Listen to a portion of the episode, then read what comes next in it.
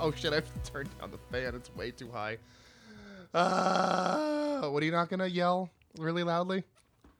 I'm not doing it now. Oh! that's literally my new, my new favorite thing to do. That's how you're starting the episode. Yeah, well, that's how I ended the last one, so it's just very fluid. If you listen to episode 52 and then listen to this one, it'll be like it's just a four hour episode. So, yes, hello, and welcome to episode 53 of Frightmares. I am your host, Austin Proctor, and today, I think this is like five weeks in a row ish. Probably. I, I don't remember last Gabrielle Proctor. Week. Hello. Hello. Yeah, I How don't remember you? last week. What what have we been doing with life? I, I'm doing super de duper. Super D. Wow. Super califragilisticexpialidocious. No, you know what? I'm doing okay. Just okay? I mean, work is crazy, but you know, I am already preparing for our spooky house for Halloween this year. I'm already prepping decorations for, you know, Everything? The spooky vibe. I'm very, I'm very excited because, um, I mean, we didn't really do much last year. I mean, I had the the tree in the studio with all the spooky shit in it. That was and cool. we had the pumpkin in the window and we had um oh, the pumpkin. That's right. yeah, and then we had something else out. We had a couple like little things here or there, but you know, wedding planning and doing wedding stuff, we just didn't have time to go There was no point to set it all up since we were going to be gone for basically two weeks of October. and not to mention the fact that you know we didn't really have the extra cash to buy all the halloween decorations because we were busy paying for our honeymoon That's true. yeah Except your parents paid for those tickets, so that was nice. That was very nice of them. that was nice of them We got like all that money from the wedding. We should have a wed- another wedding. Just get like all the all that money again. i think they only give you presents the first time What happened? Well, what we'd if we have to get married to different people Hmm. Okay, so we fake get married to other people for more money, and then we combine all the money that we get. Boom. But we There you don't actually, you know, on paper, you know. i'm gonna say that um, melissa joan hart and uh, joey lawrence actually did this plot it's a movie it's called my fake fiance Hmm. I seen it. I know because they uh, afterwards they got their own show called Melissa and Joey together. They actually work really well together. It's funny. Welcome to the podcast about Melissa Joan Hart and who? What? Joey Fatone? Joey Lawrence. Joey Lawrence. Don't know who you are. Okay, remember when we watched um, Well, this will be. Killer Pad and there was the Oh, one boy. celebrity that kept showing up and he, he was That like, guy. "Could you give me the whoa?" Yeah. Whoa. Yeah, that's it. Whoa. Wow. Okay. Apparently, my name is Stephanie, and someone, if I click on this super suspicious link, can get me 100% pure CBD oil. Gonna delete that. Why don't you put your phone down and pay attention there, lady? I was interested. There was Lady a text ma'am. message with large letters, and my name is Stephanie. Well, Stephanie, you're to have to wait. We've got important business things Okay, to I'll do. 'cause order it We are later. important, important businessmen. I hope they need important information like my social security number, Social security number, bank account information, bank account information, just to make sure birthday, it's address. that I'm know. of legal age. You know, Yes. standard procedure. Yeah. So uh, if you listen to the last episode, she gave this episode away very subtly by saying, "We're going up, we're going down, we're going all sorts of places," and that is and you're because flooring me with my humor. you are just you just cut through my whole thing. Oh, is that annoying? You can refer to episode 51. mm-hmm. Yeah. Sorry, go ahead. What? Yeah, great. Uh, we are doing elevator horror today. Now you're like, what? What does that mean? Exactly what I said. Elevator horror. There's about seven movies that involve elevators and blood and um, people getting murderlated. So we have picked four. Well, Sort of. I mean, I, we could we usually do you know I pick two, co-host host picks two, um, but we, you know since there's literally six or seven, it was just okay. Let's just take these and watch these. And actually, one was a one, last minute replacement because uh, one of the ones we were to watch was dubbed, and we were like, no. Yeah, we were gonna watch The Lift from 1983. It's a Dutch film. Um, because when we went to watch it and when we went to go watch it on Shudder, it said it was English, and I was like, um, I know this is a foreign movie. And of course, the first line that was spoken, I looked at you and I said, uh, and Well- about five minutes in, I was like, nope, cannot do dubbing. I'm nope, can't do it. So we had to replace that with a uh, with another one. Also, the title card said "The Lift," not "The Lift," which kind of implied it was in English. Well, not the title card, the title sequence. Yeah, whatever. Well, yeah, because it says it says the lift on the title card when you hit it, but then yeah, the first words that pop up are De Lift, and everyone's name is Dutch, and I was like, ah, this is gonna be foreign, which is fine.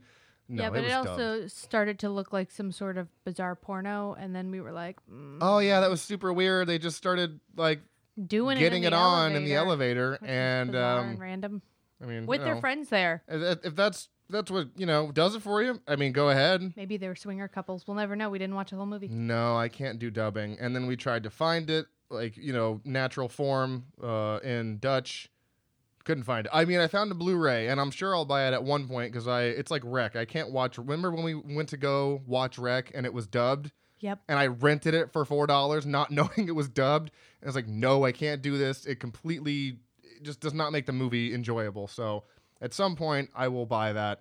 And uh, we will watch that because I do want to see. It's got like a three. No, it has like a two point nine. I don't know. It's about a killer. Ele- this one, that one's actually about a elevator that kills people rather than ah, getting elevator. than rather rather than the ones that we talk about where you're just getting in one and getting stuck and you go crazy. So, um, Hey, oh, I- but I will say these movies all explore. Um, I mean, some of them touch on similar notes, but they all kind of explore different stories. So that's fun. Yeah, everyone that we will talk about is is based around an elevator, but they, yes, they are all different, but all of them hit the same tropes because apparently there's elevator tropes that I didn't know existed until we watched four back to back. Really hard to miss them because by the fourth one we're like, ah, yeah, there's that. So I guess their next move to end. There they go. Yeah. Um. So it's gonna be interesting uh, talking about these crazy movies. Uh, but before before that, real quick, I just saw today that um, Conjuring has been bumped to like June 21st of next year. So that sucks. Not surprised um, at all. But that is another one that got you know another one bites the dust. I mean, it's it's bound to happen, especially with the way things are going right now. I know, it mean, just- they, just they just don't want to open the theaters, and they don't.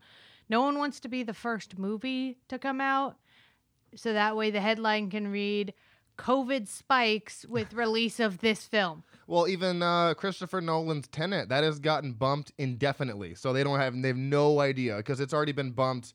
Twice. Yeah, tw- two or three times. Just like My Spy, that's now an Amazon original. It got bumped. I think that got bumped three times. Yeah. That yeah, girl's in college now. Yes. I'm just kidding. So, I, it doesn't surprise me. All these movies are, are just getting bumped to next year or indefinitely. So I mean, it just it is what it is. Um, it really sucks. I don't know when the hell I'm going to be able to go back to the movie theater. But hey, if you're gonna go, you'd want to go safely. I know, I know. It just I was so hopeful hopeful for this year with Antlers and there's so many movies I was ready to see. Saint Maud, Green Knight. Yeah, I think this was the year that I was like most looking forward to for Yeah. those films because I actually knew what a lot of them were. well, it was because it, we'd all set up from last year when we started going to the theater so much. So by the time you know 2020 was coming around, what? Jules just licking my ankle. Oh my god! By the time 2020 came around, you know we had been going to the movies for a year straight. You know at least once a week, sometimes three, four times a week, uh, or four movies a week. And um, yeah, that's why I was super excited because all these new releases were coming out. And 2020 is like, how about fuck you? You're gonna have to wait now for all the shit I was super stoked for. It's fine. I don't cry at night. I, I swear I don't. It's Yeah, fine. it's I'll, I'll get over it. We were talking about our vacation. I almost said, "Oh, we should see where our movie theater is." Nope. I realize now that that's probably not going to happen because No. most of the stuff we'll be doing is like majority outdoors or in open air areas. Open air areas. Well, yeah, like uh, that moonshine place. Um, that's Yes. all open doors. You know, they they keep it open. I'm very excited to go back and drink all the moonshine. It's gonna be good. At least it won't be balls hot out when we go on vacation, so wearing the mask won't be just let my face sweat, but only the bottom half of my face. It's gonna be funny because I bet you people that have to wear those all the time outside, they're probably gonna get a uh, tan tan line from the mask. Okay, I guess I'm laughing alone. Yeah, Never mind. Holy true. shit! I'm just like, I just thought about that. I'm like, man, if people like work outside and have to wear those Oh, tan yeah. line, awkward tan line. Haven't you seen the pictures of the medical people who have got like weird marks all over their face from having to wear them all the time now? I'm so glad I don't work in customer service and have to wear one of those all day because I can wear it for you know in the store and that's about it because it, it's just my beard and it's a pain in the ass. But I'm I'm not gonna not wear it. So Yeah, shout out to the people who can wear them all day. You're the real MVP. You don't know how you do it. So But yeah, you good do. for you. Um, thank you. Uh, and lastly, I saw a picture on today on Facebook about the tribute store being set up at HHN. So that'll be open soon, I guess. And I guess they're just going on with it, even though Hollywood seems to be tearing all their stuff down.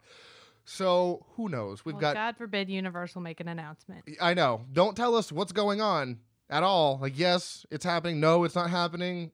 Uh, all right, it's we have what is it? Two months, actually less than two months, because it starts on the 13th of September. So, uh, yeah, let me know. Hit me up when you're ready to let me know because I need to start making plans. But whatever, It's okay. Our haunted house will be ready before then. it'll be a yeah. I mean, it won't be a public attraction, but you know, we'll be enjoying it. Yeah, and uh, we'll start setting up on September 1st, and then we'll just tear it down, uh, you know, like December 1st when we start setting up for Christmas. It'll just be a smooth transition from Chris or Halloween to Christmas. That's ridiculous. We have fall decor for What? Thanksgiving. I have a We wel- can just skip right over Thanksgiving. No one a gives a shit welcome about wreath. that. It's, ugh. a welcome wreath. I mean, you can put out the wreath. That's fine. And yeah, and well, the scarecrow's going out anyway because he's adorable. The, Yeah, that's fine. the pumpkin-headed That's scarecrow. fine. That's fine. All right. Well, do you have anything? do you have anything you want to say, ma'am, lady, ma'am? Nothing. No, Wow. not right now. Maybe Maybe maybe later. maybe later, like Later. halfway through the episode, and just like blurt out with something. I don't know. Have we talked about Xena yet? Jesus Christ. Stop it forever. All right, so we're, let's just go ahead and uh, dive right into the four movies we've watched this week. Of, uh, I, I don't know how I got all of the uh, the shitty ones. I don't know how that happened, but I did. Oh, I should probably put that. that I, as- I, yeah, I will say we only had seen one of these, and then we just kind of split up the titles randomly, and then I somehow got the best one. Not somehow. You knew the ratings going in, and you're like, you can take this one, and then you can have this one. well, The there's one you said you wanted, and then I said I was taking the other one, and then um, yeah, the, like I Mhm. didn't intentionally pick the highest rated one. It's fine. It's fine. I mean, it worked out. Well, I guess I guess technically because we were supposed to do the lift, I think that was almost a three, but then the one I got was like a two point three or two point four. It was not not Look, good. this one's the worst one. It is the worst one, and that's why we're starting with it. It is Elevator from 2011, not rated. Don't really know why, because there's not much blood. Am, am I I? mean, like I, I think it could get away with a fair PG-13. well, it probably Maybe had to be R. to deter people from the bad humor. I Well- mean, this has got the most um, recognizable actors in it. Yeah, I mean it does, and oh, we'll get into that in just a second. Uh, so it, it this movie intros with some random dude making a bomb and uh, telling, uh, you know, someone who's behind the camera because we can't see them because it's it's it's a, it's a mystery. Uh, he's like, yeah, this will kill this. You know, at a five meter radius, everyone will be dead. I'm like, all right, that's a weird setup. Um, and then it cuts to like five different people doing whatever they're doing in their life, and they all wind up on this elevator. Now th- they're on an elevator to go to a work party. Uh, everyone in the building is going for it's. Uh, I think they're unveiling something that night. I can't remember what it was for, but they're all going upstairs to a party. Um, Yeah, because they're like stockbrokers, I think. yeah, and then the the so it's the the boss is in the elevator with a bunch of coworkers, and the boss has his little fucking bitchy daughter with him, who That's is the worst. granddaughter. Whatever, I don't care. The worst because she starts fucking with the elevator and causes it to stop because she's messing around with buttons and stuff, and the you know the grandfather's not paying attention. I'm like idiot. So she messes up the elevator and it stops and there you there's there's your catalyst for this movie is okay now they're stuck and we have to get out of this elevator. Uh, of course immediately the preggers lady has to pee and she does it in her purse. Right in the purse.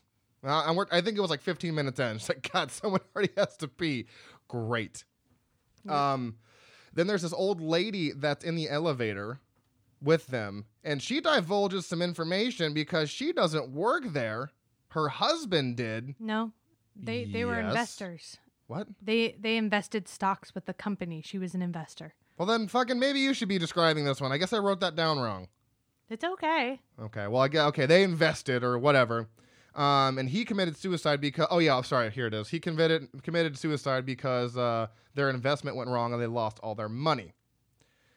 So you're like all right i have a pretty sneaking suspicion that the bomb in the beginning was definitely made for this lady here who is the same lady from let me get her name real quick. Her name is shirley knight and she played the crazy pill addicted grandma and grandma, or not grandma, just the pill addicted lady in Grandma's Boy, the really, really Looney Tunes one. It's really funny because she kind of carries that over into this movie because she's popping pills and drinking liquor like a madman. So I thought that was funny. So she's the one with the bomb strapped to her chest, and she her goal was to just I was just kill as many people as possible, right? Go to the party and just it was gonna set off and boom, just kill people. She was trying to send a message. Yeah. Okay. Her husband and her son. Yeah. Right. Yeah. But now she's on the elevator with all these people and she's got a bomb, but they don't know like nobody knows she has a bomb until she fucking has a heart attack and dies. so you're like, okay, whoa. So yeah, she, I don't I don't remember what caused the heart attack. I can't remember exactly what the what caused it, but yes, she has a heart attack, passes out, and then they notice something on her. They realize that it's a bomb. Um excuse me. And uh, for some reason, now they can't get the bomb because it's strapped around her waist. They can't get the bomb off of her so, for some reason. What? Yeah. What? You talk a little lower. All right, well, fucking Jesus Christ. Uh, they can't get the bomb off her. They can't cut it off her or whatever. So what they decide to do is they decide to take the world's tiniest pocket knife and try to cut her in half with it because that's the most reasonable solution, right? To get to get a little It's little basically the nail file yeah. knife. So they like start cutting her open. Did, I don't. Did they even get it off? Did they? No, they got the No, they no, did. because someone got in there. No, they did because uh, oh, that's right, yeah. So yeah. I don't like. I'm I just like I don't understand how in the hell that is supposed to work with a teeny tiny little blade. Um, and by the way, if you remember Home Alone or Home Alone Two, uh, the guy who played Buzz, what the fuck? Where is he? Where did he go? He's really fat. In the, oh, there he is. Devin Ratray. He played Buzz in Home Alone. He's in this, and good God, is he fat as hell. He Yeah, really he's lost let, some weight now, though. I think the first thing I said when I saw him and recognized who he was, I said, "Oh, Biff or not Biff, Buzz, woof," because that's what Kevin says about his girlfriend in the movie. I was like, "Dang, dude, you you lost or you get you gained some weight." So he's in this, right? And about I don't know, hour into the movie, they reveal he has a cell phone and like where why have you not been trying to call people this entire time with that cell phone? What are you talking about? They did call people. They tried, and then like Well, they kept tried. calling nine one one, and they're like, "What? Do you, what's your issue?" And he's like, But that "I feel but, like I shouldn't have to keep repeating the issue, but guys." they don't but like okay, maybe not an hour in, but it, it's a while into the movie before someone actually pops out like before Buzz pops out a cell phone. It's just like why did you not do that? Because they didn't do it immediately. It took them a while to actually pull out a cell phone and start calling people. Well, I remember they kept trying to call the uh, the like security desk, whatever, or through the elevator, and those guys were like, "Ah, it takes a while." And then the uh, owner of the company got real rude with them, and they're like, "Oh, we're just gonna stop answering." You're like, "So you guys are gonna leave them in there forever, or?" Yeah, it, um, very bizarre. Not in, you know what? Not even to mention the complete like racism in this movie. It was bizarre. It, it was really bizarre because Joey uh, Slotnick, he's been in a bunch of stuff. He he almost remi- he reminds me of like a weird looking Kramer. Um, oh, he's been in so many things. He's one of those actors that just pops up in literally everything. yeah, he's he's more of a guy that is on shows, kind of bounces around from show to show. Oh, I guess he was in Hollow Man in 2000. Um, but yeah, he's mostly on TV shows and stuff like that. No, he's not. really He's never. He's never the star of a movie. He's a Jewish guy, thin, Like I said- like blonde, curly hair. Yeah, kind of receding hairline, but has like hair like hair like Kramer. Like when you see him, you're like, "Hey, I recognize that guy." Yeah, I know that guy.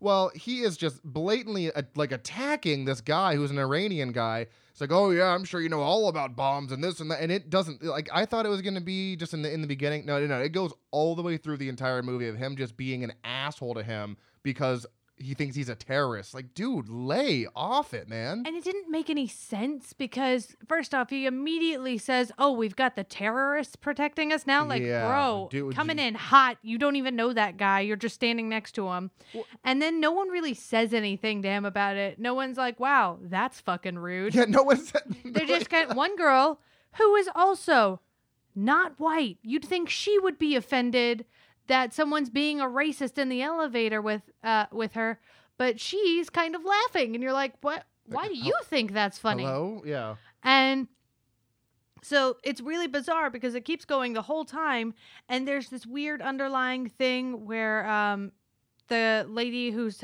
got the bomb strapped to her. Well, it turns out that um, part of the reason she has the bomb strapped to her is because of her uh, son dying in the war and the company losing them all the money, and then you know, so she gets really angry after like her son and her husband die, and they're she's flat broke, and she gets her son's friend who was also overseas to build a bomb. So it's like, so not only do you have random guy making a bunch of weird terrorist comments, but to reflect that, you also have like a U.S. military guy who's making bombs to blow people up. Like, what? What's the message of this film? Well, it's weird because it's not like it came out around you know 2000 or um 2000. Jeez. Came out in 2011. That's what I'm saying. It didn't come out around 9/11 or anything. So there's no, there was no, there was no. I mean, there's never a reason for that in the movie, but you know, It, it- wasn't like a hot topic.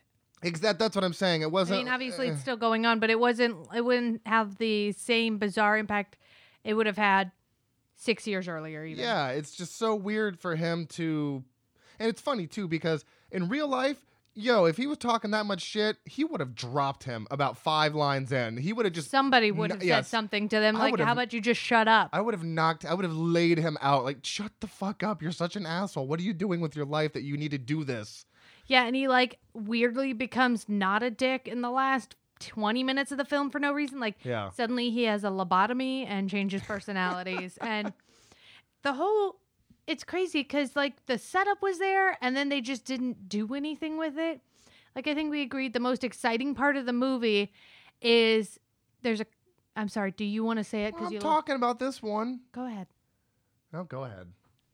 there's a so there's the pregnant lady in there and there's a couple in there um who are like all over each other and um the pregnant lady i think she agrees to uh check the body for a bomb and uh to see if the lady was lying and the guy's like oh don't do it don't do it and she's like oh so you want to be a, a good dad now and then it kind of comes out that the guy with the girlfriend is the father of the pregnant uh, lady's baby, and you're like, do what now? And then there's like Who, all this, what? there's all this tension, and, it's gone in like ten seconds, and they never bring it up again. You're like, oh, what was what? Why? Why? I remember getting excited when, like, at that point because I looked at you just like, ooh, okay, here's some like spicy drama to to like come into the movie like in about an hour after. Like, yeah, let's do this, and then yeah, never, just nope, we're done. That's No, it. like did did not in any way further the plot. We talked about it. Like that would have been a prime opportunity to be like him having to um step up and man up and not like lie about what's going on or that would have been the time for him to be like, "Oh, you have to choose between um your girlfriend or your unborn child or something." Nope, never comes up again. Yep. Not even relevant to the plot. In fact, um only what was it just one person didn't make it out, right? Yeah, and that that pissed me off the most because I think yeah, that's right. They they got to a point where it was about like a third of the like the elevator. They were able to move, maneuver it. I don't remember exactly how they they maneuvered it to a point where you could see about I don't know a third of the door so that we people could like lift people up and get people out. Of course, you know uh, Buzz is too fat to get out, so he can't get out. And then the bomb goes off, and he's the only one that dies. And I said, "Really?" Because I was gonna give it a two star, because like that was a bad movie. And then you killed the only person that I liked. One and a half stars for me, dude. Fucking Yeah, he was the only decent person in the film. Like at one point, like the pregnant lady uh, says to like the Iranian security guard guy, she's like, "Hey, can I hold your arm because she has to pee?" yeah, But also, she's pregnant. It's kind of hard for her to do a whole squat situation. yeah. And he kind of Unless looks. she wants that baby coming out. That's not how that works. Oh, yeah, yeah. Um, and she's like, "You're kind of gonna have to hold my arm, like, like, dude, like, help out, like." And I think I said to him, like, "What the fuck, dude? Just hold her arm. She she's pregnant. Help her." and Buzz's character, I don't know that guy's name. oh, Buzz's car- oh, his name in the actual movie is Martin. Yeah, so Buzz Martin. is like he takes off his jacket to kind of shield her. He he's super helpful uh, with her. Oh no. That's why she said the father figure line because she started smoking in the elevator, which was also a weird move. oh yeah, for a pregnant lady to start smoking. Yeah, right? It's like, uh, hello. Yeah, because anything that happened to cause tension literally panned out to absolutely nothing. Nothing at all. And there was no reason for Buzz to have been the last person in there. And he turns around and he goes, I guess I'm the hero. You're like, But Do why- what now? And if Oh, you what? noticed, the gap in the elevator was super small when the guys were looking through it. Like they were squatting down really low to get their head in to see, but somehow they could get a pregnant woman through it. That's what I'm saying. They got a pregnant woman through that who's got a big belly, but they can't get a guy who's just a bit wider than everybody else. I don't, I don't, I don't know. Yeah, like maybe if you open the door all the way. Yeah, you, you're telling me you guys don't have like the jaws of life to pry shit open with? Get out of here. Come on. Yeah, and um, it was just a, a really Terrible think- movie. Yeah, it was fr- it was frustrating was because you're like you watch it, and you've got all these like tense things set up, and they just go nowhere. yeah. The plot went absolutely nowhere, and uh, yeah, I, Well, it, it, it- again, it's just such an odd plot because there's a lot of terrorism and stuff happening, like especially with, you know, the lady that strapped the bomb to herself. Uh, you didn't want to just like make a bomb and set it down and walk away. You wanted to kill yourself too. Wouldn't that kind of defeat the whole point of, you know what I mean? I, I don't. Yeah, I mean- uh, what?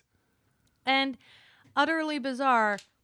But I mean, like we even watched another film, which we'll talk about later, where it was much more like open to interpretation. The plot there wasn't really so much a plot as like some plot device. Like there were definitely plot devices, and there were definitely things going on.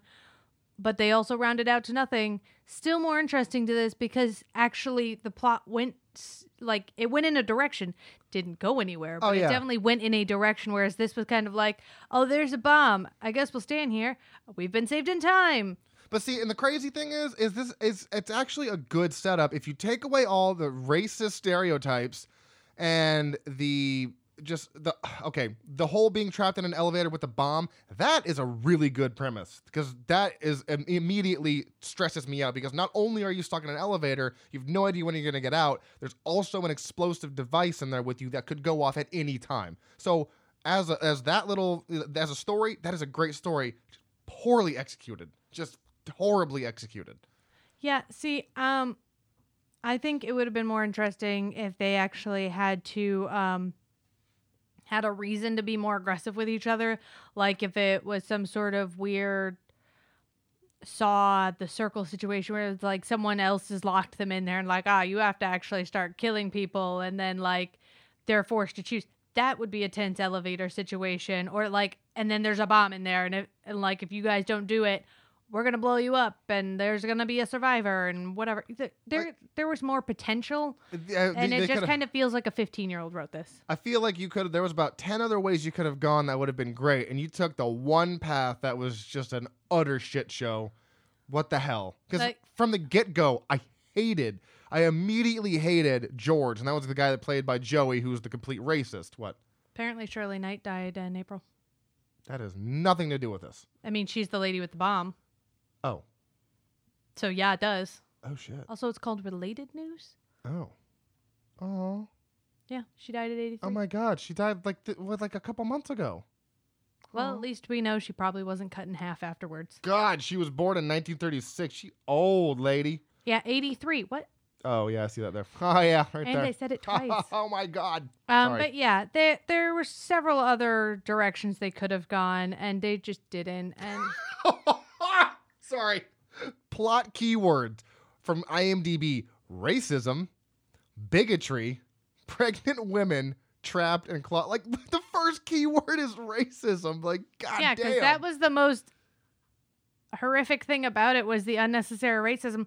Because I think there was only one really horror esque moment, and it was very brief, and you barely saw anything. yeah, the when they when they cut her open, that was really the only Oh, I was thinking about the arm scene, but yeah, arm scene. Where the guy had his arm stuck out, and dumb kid wouldn't stop pushing buttons. Oh, sorry. We've watched four elevator movies. Are kind of all, uh, you know, They really make you wonder if someone's gonna get chopped in half at some point. yeah.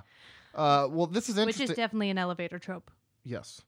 But this is interesting because the, the storyline itself from IMDb says racism collides with corporate greed when nine strangers, one of whom has a bomb, become trapped in it. So I become trapped in a Wall Street elevator. So I guess that's that was just it wasn't really unintentional. I, I guess that was a key part in this movie for whatever no fuck reason. reason. There was literally no purpose for that, and um, I don't see what corporate greed has to do with anything because the guys make a good point. While it is super shitty, at the end of the day, I mean, they shouldn't have suggested the guy buy shitty stock, but if the guy did it, That's his money to lose. That's a risk he takes. And also, those guys are out to make your money. So, um, they don't really care how you do. It would be real dumb to just wildly trust a stockbroker to not screw you over. Well, but again, remember because when they the, what they didn't tell you for a while was the fact that um, the the boss was retiring and they were cutting him like a seventy five million dollar check. Remember? You don't remember Yeah, that? yeah, no, yeah, yeah. Because they're like, if we all get out of here, we're getting a million. We're getting we each get a million dollars. What? if you liked the devil, you will like this. Don't False. yeah yeah. Don't don't don't go by that. Let's that. see if the director directed anything else, because I'm I'm genuinely curious if someone hired him for more than one film. Well, I was gonna say real quick. There is. I don't even see a spot for trivia. I don't even. There's, No, there isn't any Well, trivia I know, but usually it'll say be the first to add trivia. There's not even a fucking trivia section here. So good, good there because I don't. I don't care. the bomb maker, Michael Mercurio. Wait, I I know that name, Michael Mercurio. Hello, what have you been in? Oh, never mind. Maybe not. Maybe it's just one of those names that you recognize. You're like, I've seen you in something. No, never mind. Just kidding. All right. So the director of this was. Stig Svendsen. Got a lot of foreign things going on with this. He did Elevator and Kings Bay six years later, and then nothing ever again. Wow, wonder how good Kings Bay did. Let's see, 2017. Hey, 5.8. That's better than whatever this got. Hold on. What did what did Down get or Elevator? Five point Oh, three. 5.3. Oh God, never mind. It's the same same thing. Yeah, I'd or rather watch 5.8, sorry. literally anything else. Yeah. Um. Yikes. Yeah. So it's probably good he's not doing anything because yeah, there's no reason for that racism. There's, no need for. it. I mean, there's no need for it ever. But like you know, obviously there's movies that deal with i- racism but actually have a good message behind them. You know, this was just uh, I'm being racist for the sake of being racist. It no, kinda, don't that do I- that ever. That I know that it's a foreign director. It kind of feels like some sort of fu to America because it's like, oh, you people are all um, greedy liars and racists I mean, who blow each other up. If you if if you see the, what's going on in the world lately, apparently a lot of us are racist. You know what I'm saying? It's crazy. They're kind of just coming out of everywhere. You're like, oh, could you go back to wherever you came from? Because we don't need You know what? anything else going on right now. Go go away. No, thanks for outing yourselves on public platforms. It makes it a whole lot easier to find out who you need to unfriend. I guess that's true. Yeah. So Yeah. fair enough. As much as we don't need it, I guess it is good to be like, okay, bye bye, see you later, It's nice to know who's secretly harboring hate. for no reason. Yeah. Uh, yeah. I, I will say though, all these movies that we've watched were it says an hour twenty four here. I'm going by what Letterboxd says. All of them, besides uh, the lift, was an hour and wait, did I actually even watch the lift? Never mind. What So- was Dark Floors? I'll go. I'll get there. I'll get there. Okay, God. Uh, yeah. So they were all under an hour and twenty five minutes. So they're all quick. Because if that was, if there was any more minutes in elevator, I think I would have just started clawing my fucking eyes out. So an hour twenty four it says here, but it said an hour twenty one somewhere else. Whatever.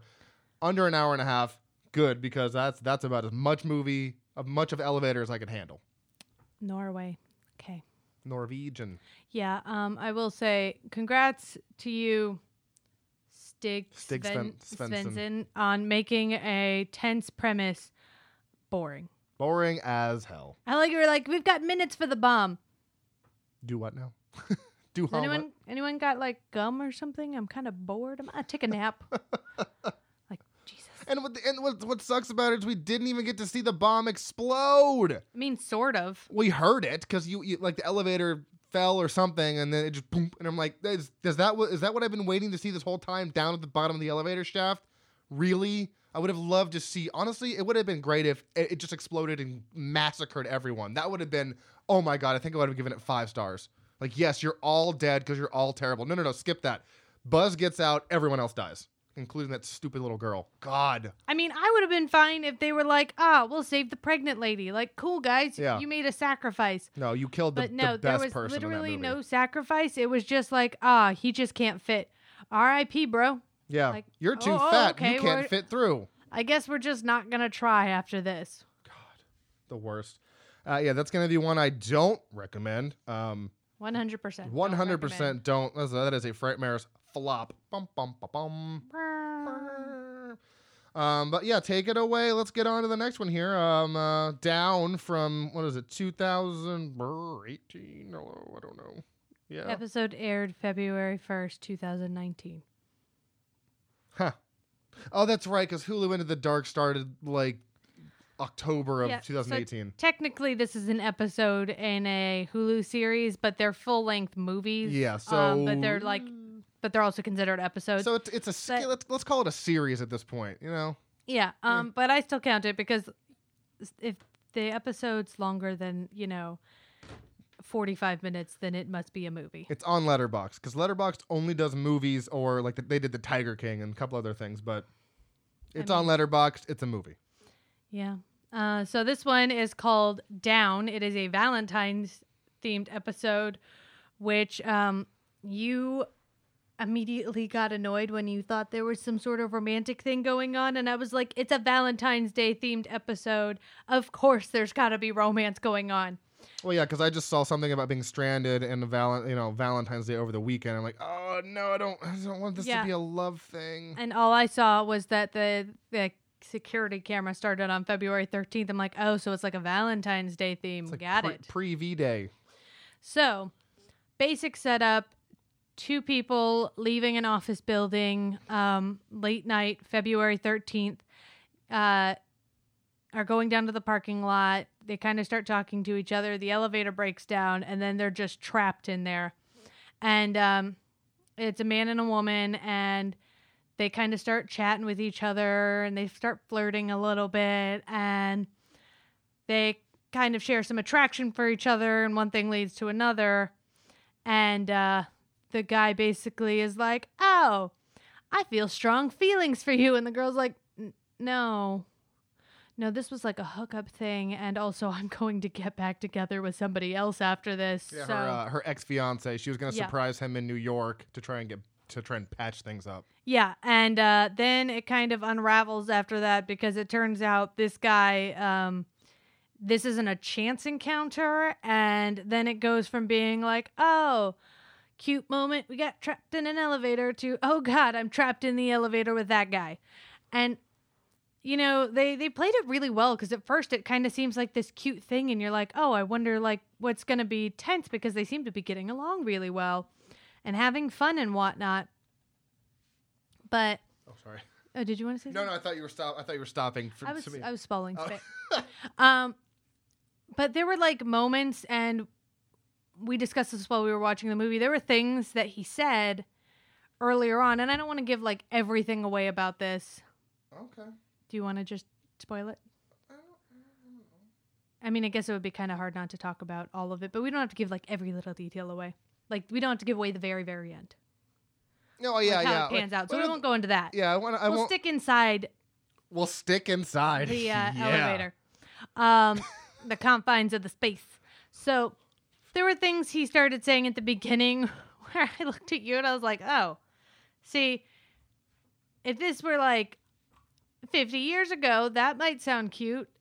Saying it I've, now I've sounds real- noticed you over there. Yeah, because I don't know what that accent was. I have no idea.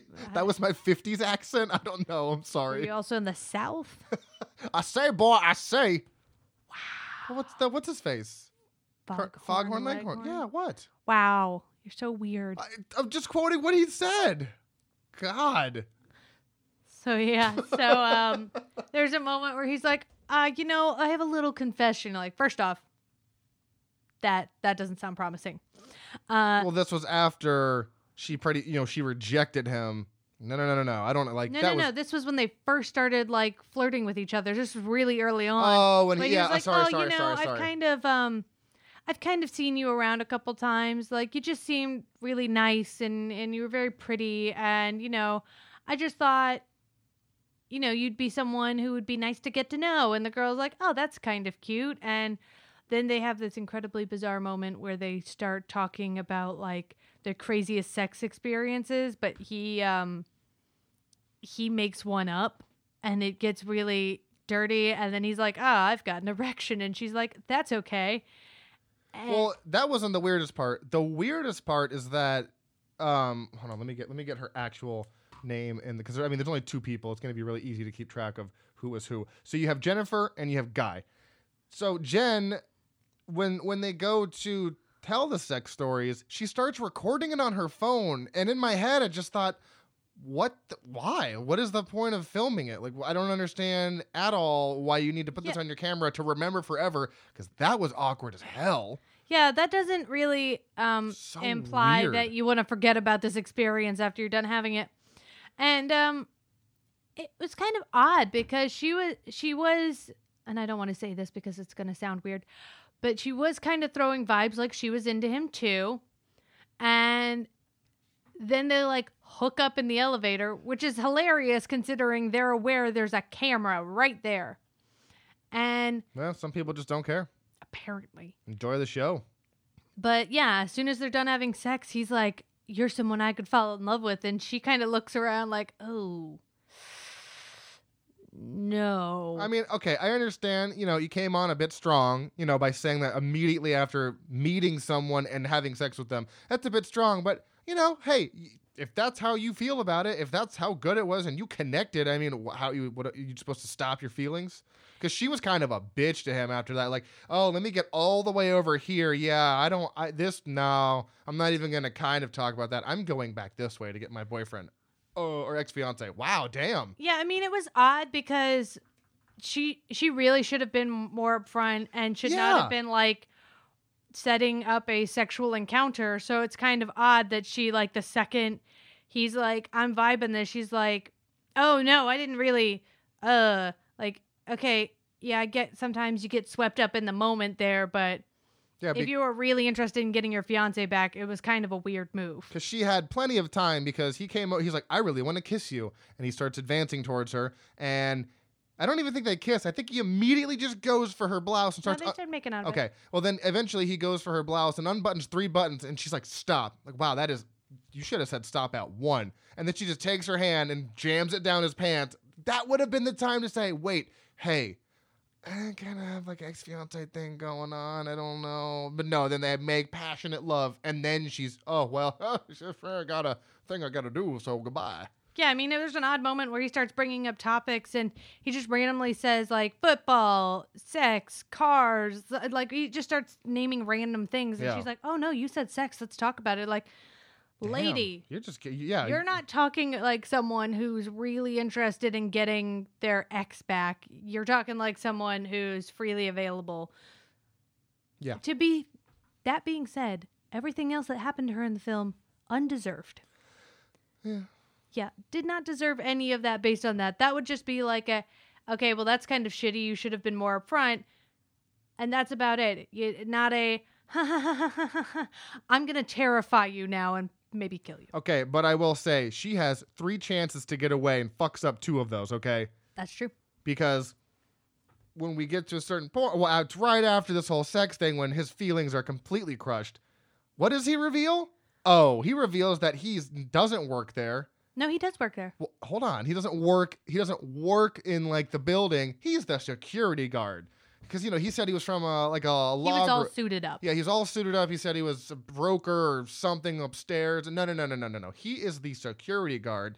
And that's how he's noticed her. But it's not a couple of times. It's every day. He's got pictures and, And videos, on his phone. So she's just, oh, oh no, what have I done? This was a terrible mistake. I just fucked the stalker guy. Um, and that was a moment I was like, whoa, that is a fucking turn right there. Yeah. That was a really good twist. And like, well, because that's why I said when he said, "Oh, I've noticed you around," I was like, "Yeah." See, if someone said that to me, I'd be like, "Mm, mm, mm," because Especially if she never mentioned anything about being like, yeah, I've seen you too, because she didn't. She just was like, oh, uh, yeah, all right. And I mean, you know what? This reminds me that I've actually experienced something similar. You were trapped in an elevator? No. Oh. When I was in Korea, some dude tried to hit on two of my co teachers and then tried to hit on me. Actually, I was getting in the elevator to go to my the school because the school there was on like the third floor of the building. And this guy starts talking to me. I have my headphones in, and I think he's trying to ask like what floor or some or something else on. No, no, no. He's trying to hit on me in an elevator at seven in the morning when I know I'm about to go into a school that all the lights are shut off and I am going to be alone in. Terrifying. And then this dude literally came back later and pretended to be a parent to and then asked to get personal information for some of the female teachers um, and asked why it wasn't posted on the website. They had to call the cops and everything. So this is like some shit that happens and it's creepy and weird. Well, you're also in Korea. No, that guy was like, "Yo, I've noticed you." I'm like, eh, "What?" No. It's funny how you didn't say that when we were watching the movie. It just somehow came up in the podcast. Oh yeah. No, actually, I just it I the talking about how creepy that whole situation was again actually just reminded me of that whole incident. So yeah, so that's why I was like, yeah, that's kind of weird. He said that. That's red flaggy. And Red then he's flaggy. like, I've been actually noticing you so much. I've got a photo album with your name on it. I've I've made pictures of our children. I have to go. I've forgotten everything outside. Goodbye. Yeah, and it and then he basically uh points out that he made her uh trapped in the elevator. He set the whole thing up. He got the key. Yeah, and um well he doesn't reveal right away that he's Oh, yeah, the, I know, the but he- key, but he starts terrorizing her and like she attacks him and then he like smashes her head into the floor. Oh, he goes crazy. He starts punching walls and just like blood all over the place. seriously self-destructing. I remember just being, "Oh, this is, this is hard to watch, dude. You need to like you need you got a lot of issues and feelings." He didn't he actually say, "I have a lot of thoughts and feelings," or was that another? Was that dark? Was that Dark Floors? I don't know. There, at some point in one of these No, no, he said something similar but not exactly like Well, that. s- someone in this movie said, I have thoughts and feelings. I was like, man, that is always what I say when I have a lot of thoughts and feelings. It's funny that they use the same phrase. Uh, so, yeah, once they start going, once he starts going cuckoo, um, they've already tried to break out multiple times at this point. No one's answering at the security guard desk because he's a security guard. And of course, the phones don't work. Uh, immediately, they start trying to go up into the ceiling, which is a stereo or a trope in, in all of these movies.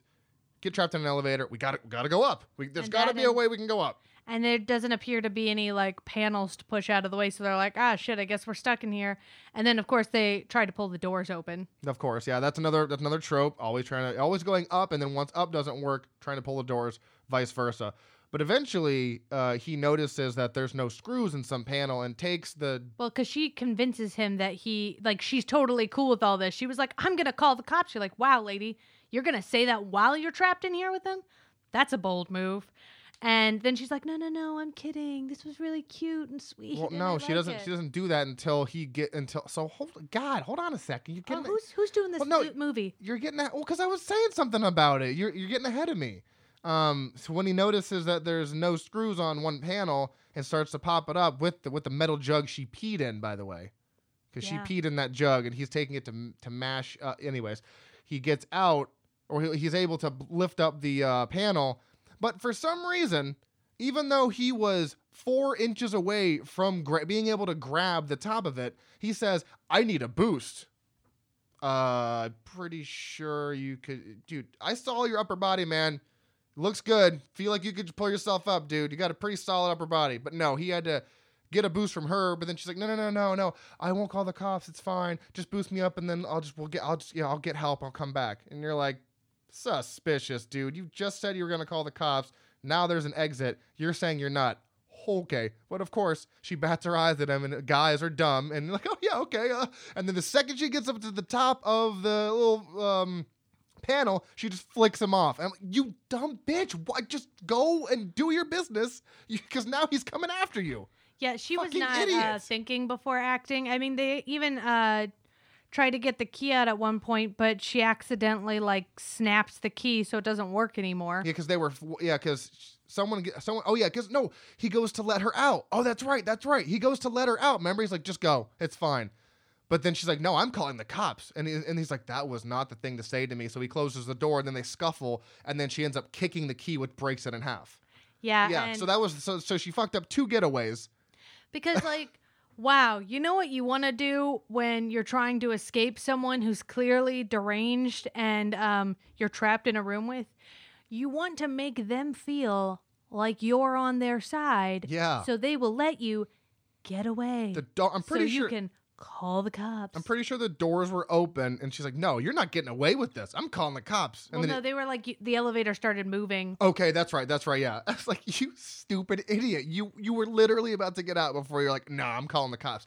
Do that when you get Like, outside. have your Karen moment. actually don't have it ever. Just just like be like, okay, well, you know what? Like I'm leaving. maybe Goodbye. we can talk about this. Like just give me some time to think, and we can talk about this later. Like I I'm I'm kind of hurt, but you're right. I did sense a connection, so I'm gonna go and we'll talk about this on Tuesday or something. Make some shit up. Right? Don't be And an then- idiot. And not to mention, she assumes because he needs a boost, there's no possible way for him to get to the ceiling of the elevator. And so she immediately flips him the bird, like, wow, again, Idiot. something you could have saved for court. Yeah. You You could have saved that for so long. You could have gotten out of, you know, because I guess their their whole thing was climb up a ladder and then somehow shimmy your way around the side of the elevator walls and open the door. But uh, what does he do? What does he grabs like two shirts, ties them together, flings them over like a metal bar that's on like just above the uh, panel, and then he just he literally what he does is he hoists himself up from on the feet on the floor and just straight up and over the top. And I was like, you easily could have gotten out. Like you know what I'm saying? Like If you had thought that through, yeah. So that was weird. And then, um, then you know, it just kind of gets wild after that. After they uh, try to break out, and um, then there was that other movie trope that happens when the other security car sho- uh, elevator trope that happened when the other security guard showed up. Um, you know, when he shows up and he's like, "Oh my God, there are people trapped in the Oh, yeah. elevator," and he gets it like partially open.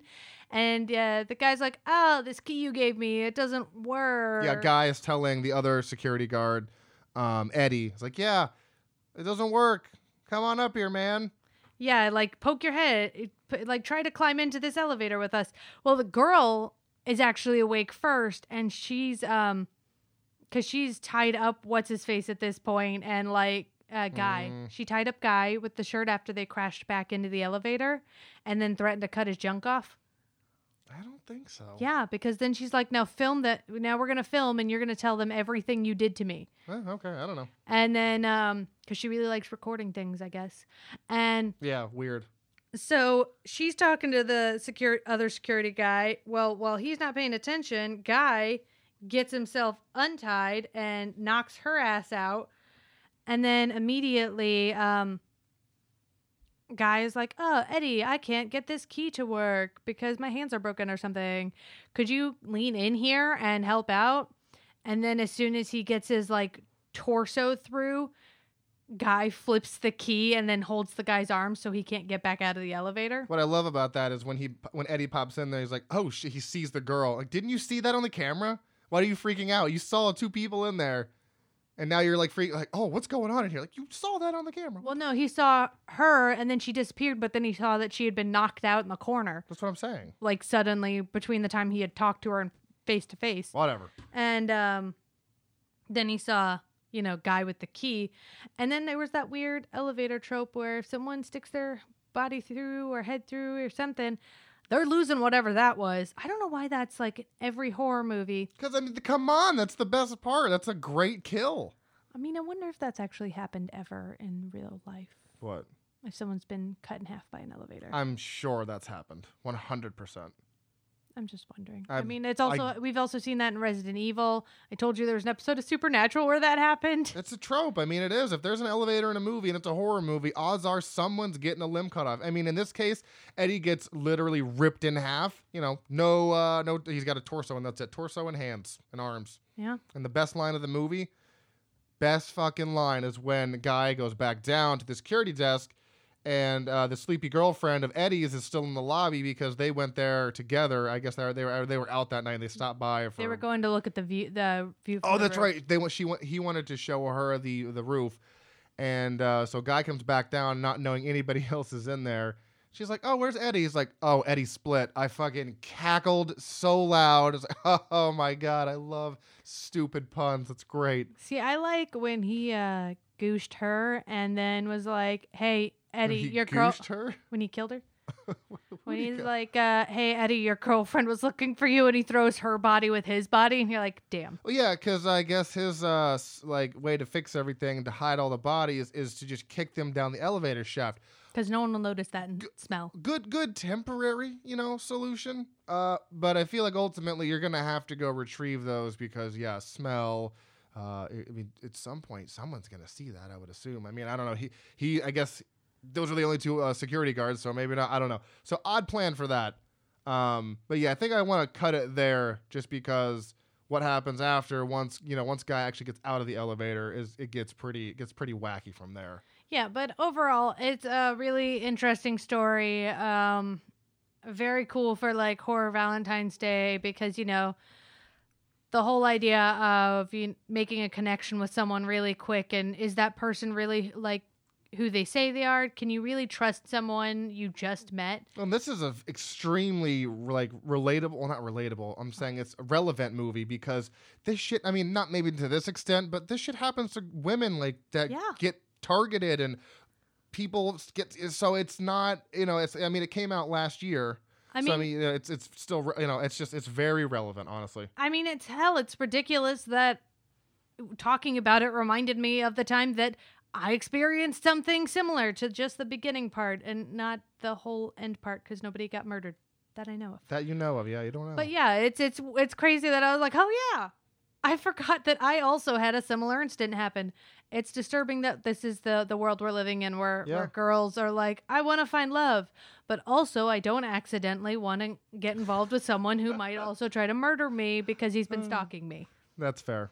Um, I mean, I do, I know I do have, I do have a lot of problems with this movie. I do, but you know, it's it it didn't take away from my overall rating because I still gave it a three and a half because I thought it was a great movie. Um, there's a lot of action, not action. There's a lot of thrilling moments, suspenseful moments. I mean, the whole twist where you find out he's the he's a security guard and then he just starts murdering the shit out of people. It's whoa, and the and the gore is pretty good. And then the ending was a little cheesy, but I, I almost like it was like a little cherry on top. You know, I liked it. It was it was kind of silly but uh, it was a really good way to end it. So I, I thought it was a good time. I would watch this again. Yeah, and and I and I gotta give props to the actors because especially the guy who played Guy, because he did a really good job being very charming at first. but, Yeah. you know there was something behind that like charming exterior, and you weren't really sure where it was. And then like the more he started talking, the more you're like, oh oh god. And then he he went full blown crazy, and you're like, oh god. Like he did a really nice job pulling the character um out and just making it feel authentic. Yeah, he had a very good uh, act. I mean, it when he went a little crazy. I mean, it was kind of weird to watch because I don't know. You just don't typically see someone that psychopath in movies. I mean, it obviously has happened before, but his just st- style of whatever you want to call it. It's like wow, you went from being completely calm, cool, collected to losing your shit. So his uh, character arc, whatever you want to call it, wild. Yeah. Good time. And then uh, I feel like I've seen Jennifer or not Natalie Martinez. I feel oh she was in End of Watch. Oh my god, in Death Race. Okay, I was like I know you from so many things. See, I keep thinking that she is the um the girl who plays the deputy in uh, Eureka, and that is not her. No. They just have a very similar like bone structure situation going on, so I keep thinking it's her. oh wow, Death Race was her first actual movie. Yeah, then End of Watch. Yeah, yeah, oh, she yeah. plays Gabby in that. Oh, nice. Cool. Yeah. Okay. I knew I knew her knew her from something. So that that's what it is. All right. Cool. Um. Yeah. The other guy though, Matt Lauria. He he just does a bunch of uh, TV shows and stuff. I mean, he was in Friday Night Lights. Oh, he was in Shaft. Okay. Yeah. He's just been in a bunch of. He's more of a uh, like episode guy. Oh, he was in Ma. Wait, where'd that go? I just saw Ma. Where the fuck? Ma. Oh, that's from 2015. Never mind. Not the same movie Different thing. different thing. Uh, yeah, I, I would 100% recommend this. This is uh, this is streaming on Hulu. It is a Hulu Into the Dark uh, original movie, so that's pretty cool. If you have Hulu, you can check that out tonight or whenever you. I mean, it's, it's 6.5 out of, out of 10. That's that's a good on IMDb. That's a solid rating. Yeah. Any, anything like around that and like seven, it's I mean it's a good movie. I gave like I said, I gave it a three and a half, and it has a 2.8 on Hulu or on uh, Letterboxd, which I feel is a little low. I think that should at least have a three because I, I thought that was a good movie. I Yeah. would definitely watch that again. So, no trivia on this one either because I guess uh, They don't believe in it. I don't believe in trivia. Trivia's right there. What are you talking about? Did Where? you know trivia? It's Oh shit! I saw this. I saw the FAQ was empty. My bad. Do you know how to IMDb? There's two. Ah, the exterior of the building is Trump Tower in Chicago. Boo. Boo. That's all the trivia we needed. Oh, uh, Matt Lauria and Natalie Martinez both starred in the TV series Kingdom. All right, cool. So they were already acting. They've already acted together. Yay! Yeah, because they had a really fun chemistry on you know on set. I thought they I thought they worked well together. You know, in the beginning, because you know then it got weird. But Yeah, the flirting was cute, and then when you like it all went south, you're like, oh god, and then you could see the like the sheer horror as she's coming to terms with what's going on. I mean, it was a pretty good time. Yep, again, would watch that again. Would recommend. Two thumbs up. Um, Ditto. yeah. So uh, let's go and uh, let's move on to. Oh my God, that's what he's in. This is like a big actor. He's this is a big this is a big dude, big actor. Okay. All right. So, Dark Floors, y'all. um, oh boy, Finland. oh boy. What? Finland. Oh, it's a it's a Finnish movie, even though it's in English. So there you go. Um, let me get my notes here. Okay. So this this was definitely a movie I saw with my eyes. Uh, it's definitely a movie that got made. Um, uh, and it's not really elevate. So this one doesn't actually take place with people being trapped in an elevator. Um, more or less, they get in the elevator, and I'm just gonna go ahead and say they get transported to another dimension. I'm gonna say because Yeah, I am like a- honestly the- not sure. The elevator's kind of like a doorway, and I'll explain um, when you're done explaining the plot of the film what the hell the metaphor was because I had to Google it afterwards. Yeah. So um, the the setup that I have here, because it's a very odd one, um, and it starts with this girl who's getting an MRI. I would say she's uh, what twelve, maybe ten. Yeah, there's about. Okay. Uh, but she flips the fuck out, and her dad has to come grab her out. And uh, apparently the machine catches fire. I didn't even notice that until he said, "Your machine caught on fire." I was like, "What the, the Didn't fuck?" notice Did, the smoke coming out of it. did I fucking miss a fire? Um, so I, I the the nurse who was dealing with the father and the daughter, they're arguing about what to do because she needs medication for She has autism, I, I guess, supposedly. which is also killing her for some reason. I don't. Hey, I'll get into that. Yeah, I don't know. Um, so they're arguing about what to do with treatment, yada yada. Oh, and don't forget that they're also repeatedly suggesting he dump her in a home of some Oh, that's right. Yeah, yeah. He's like, no, no, no. So he's disgusted by this, and they go to Lee, or they go to go in, in the elevator, and I assume, I guess they're leaving. Um, so there's your everyone on the elevator. All right, let's go for a ride. And then it goes down a couple of floors, and they pop out. It's like, oh, so this is because you know I found this on. Uh, it said it was part of like seven movies, elevator horror. Cool. Not stuck in it. Um, they just they get trapped in this building now with all these devilish things that we'll get into. Ooh, oh boy. So they're wandering around and there's no one on this floor. No one's there. Everything kind of looks disheveled and just everything looks misplaced and looks odd. And then crazy shit starts happening. And when I say crazy shit, I'm talking think of the best special effects for like a ghost or something you've ever seen in your life. Fucking get rid of that. Actually, you know what? Okay, the CG was really good. It was the face. It was the character design that. My bad. That's right. Yeah, because the effects look great. We were like, "Oh, that looks really," and then we saw clearly the ghost face, and we're like, "Oh, oh no, that So, doesn't yeah. work with the the uh, effect versus design did not really balance out there." Think of the creepiest face you've seen in a movie and just completely throw that away. now make yeah, something dumb. yeah, it manifest. This ghost, this ghost manifests, and yeah, we were just like, hell yeah, that's pretty good for a, a seemingly low budget movie. And then the face appeared. Oh, rough. That is. I kind of. I think I kind of chuckled.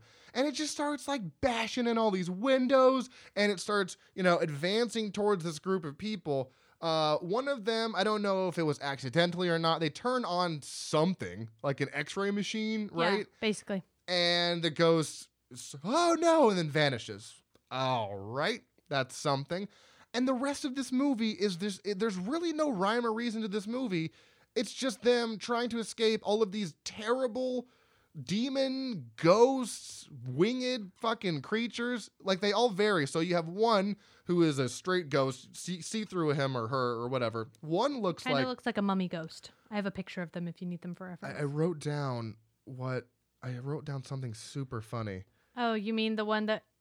Oh, apparently that was two different monsters. Interesting. hold on, hold on. I wrote down something. Oh my god. Oh yeah, yeah. So there's one that looks like this giant spider warrior orc predator dude, like mishmash of like 14 beasts you've seen. There's another one that like wh- what was he? He was like a oh, what was the other guy? I, I know the winged guy at the end. He was badass. This guy just pops out of nowhere and just his his wings just expand like 12 feet. What the fuck is happening in this movie? There's one that vaguely resembles a predator, but then also like if the predator were in a desert and also looked like a skeleton. Um, and then there's one that That one, more yeah. like a predator, There's- but also like a burn victim. yeah, he's got a bunch of horns and shit coming out of his face. And then one that confusingly resembles the guy from Jeepers Creepers. Oh yeah, the creeper. yeah, he looks like yeah, he looks like the creeper. So, anyways, um, yeah, and while they're walking around, they they notice this. They come across this lady in a wheelchair who, whose eyes have been gouged out. This is before all the crazy shit happens. They find this lady, eyes have been gouged out. So now everyone's kind of on edge, obviously, and then they start having all these occurrences happening. I do like this one point in the movie when someone gets a phone call and they pick it up and it's like the number you are calling is not in service. Please try again. And then everyone in the group starts getting the same phone call. And I was like, okay, that's kind of creepy. That was that was that was odd. So I did like that. That worked pretty uh, pretty well. Um, and then you have this one guy who's apparently just fed up with this after the whole ghost incident, and he's like, "Yeah, I'm leaving. Goodbye." And when he gets to the elevator, that's when that giant spider warrior orc dude guy he just he just fucking pops out of the floor, Like he punches his way punches through the his metal way through. floor, So naturally, the guy's like, "No, God, help, help!" So they they eventually rescue him. which they shouldn't have. Wasn't worth it. Well, yeah, it wasn't worth it. Um, and then they come across this recording on the ground. It's like a little tape recorder or, so- or something like that. It's like the only solution is to give up the girl. What? Hello? Why? What? Like what? Like what? Oh, I just That's- got that. So random. To okay, so when you we get into the metaphor, I Yeah. can explain that. so you, you have to give up your whatever. All right, cool. Um, Predator guy comes back then, fucks up the security guard, and they keep the stereotype with the black guy dying first, which I'm never a fan of. Yeah, like we were just like, oh, nobody's died yet. Seriously, the black guy had to I- die first. This was 2008, so this is over a decade old. So that's you know that stereotype was you know around that time. Now Well, it's not also- so it's not so prevalent now, which which is which is good. and you also can't blame them based on who decided that this should be a movie. That's true. Um, and here's another cool part. So th- th- it's why I gave this way more than I needed to. But then there's another cool part when they eventually they're walking around trying to figure out how the hell they're gonna get out of this. And they walk over to this window and everything is frozen in time. So the, the it's raining outside, but the rain is completely stuck and frozen in time. And it pans over to this giant cloud with an, like an, a lightning bolt coming down. So everything's just frozen in time out there. I mean, again, there's really no explanation, but you're just like, that was a really cool shot. All right, neat. Um, so yeah, they, they find out they find out like there's this time warp situation going on because in the beginning of the movie, they're trying to escape down a, like a big stairwell. It's like it's like a triangle shaped stairwell that goes way down, and someone the security guard pops his head over and gets nicked by a bullet. Well, as you continue to watch the movie, two people end up at the bottom of that stairwell, find a gun, and then they just fire it right for no really no reason. I don't remember there being a yeah, I don't remember why they fired it. whatever they fire it he's like wait i'm the guy who fired the gun so there's this weird kind of time loop aspect that's happening and they keep seeing dead versions of themselves like around the buildings. Yeah, so okay it's like i guess they've just been in there and dying this whole time. And then there's also zombies that come alive specifically at i think it was it, once the clock hit like 7 or 8 p.m they all just started waking up. I was like i have no idea what's happening in this movie but i freaking love it i was having so much fun with this movie even though it made completely no sense yeah, like there was no real plot explanation, and I guess you're supposed to just understand the metaphor, but it wasn't really there. Are you good, or do you have more to say? Do you want me to go explain? oh i've got some more thoughts and feelings on this okay, go ahead. Um. Yes. Hold on. Sorry. Sorry. Blah blah blah. Um. Yeah. So it's weird too because at one point the main guy Ben Ben is the uh, father of what is her face? Oh, is it Sky? Okay, Sarah. I think Sarah's her name, Yes. right? Yeah. So it's weird because Ben wandering around the hospital eventually wanders into a section of the hospital that is completely restored. It's exactly how it was when they got in the elevator. Everyone's there walking around, but no one can see or hear him because apparently he's a ghost because he goes to reach out for someone and his hand just goes right through. So again, sitting there, okay, and then he eventually walks out and right back into the shit, just right back into the shit show. I was like, what the hell was the point of that scene? Okay, weird scene. And then you get to the end. Okay, everyone's dead at this point. The father and daughter are trying to escape, and when they get in this ambulance, by the way, this entire time, this um creeping darkness has been following them once the zo- once because that's when the zombies start rising. They go through the door, and then the doors just start bleeding something black, and then it just encompasses the whole room, and anything it touches turns to like ash, I think, or something like that. So they're trying to get away from the mysterious ooze or whatever. So they hop in an ambulance and they're trying to get out of there, but they are stopped by this giant winged Jeepers Creepers devil looking dude. And um Who also looks like a metalhead. yeah. So what father decides to do is to take the daughter, set her next to the car, says someone will come for you, and then decides to take the car and just drive it into the dude. First of all, whoa, whoa, whoa. Okay, you you're just gonna leave your daughter there when you could easily just have her in the car when you run somebody over. I mean, you have to take her out of the car for that. Or how fast are you planning on going? You planning on just shooting out of the parking garage that's underground? I don't understand. So that was weird. But when he goes to run the dude over, all of a sudden this bright shining light appears, and uh, then he hops out of the car. It's his, and it's his, his daughter, Sarah, just sitting there, just- and then and then she kills him with the with the with the with Well, the. she doesn't kill him. She doesn't stop him from dying, though. Well, yeah, she, this this the black stuff starts creeping up on him, and then he just poof just goes away. Oh, okay. And then she turns to the beast, and it's just like, I can't be here. Light can't stand in darkness. And he's like, Rah! Okay. And then it What all the restarts from when she was trying to color or something. when she no it always starts she so you know it goes it fades to black and then she opens her eyes by the way spoilers uh she opens her eyes and it's her freaking out at the beginning so i'm it's like i don't okay are we just gonna do this all over again because i thought it was gonna be a dream i remember looking at you saying oh my god if this is a dream if she comes out of this and it's, it's a dream i'm gonna I, i'm done with this movie. And no it just restarted. And but there's no audio. It was just soundtrack. It's like, oh, okay. And then it just it ends. Like all right. Okay. I mean doesn't make sense. Fucking loved it for sure. Had a great time with it. Made no sense. Can I do my metaphor thing now?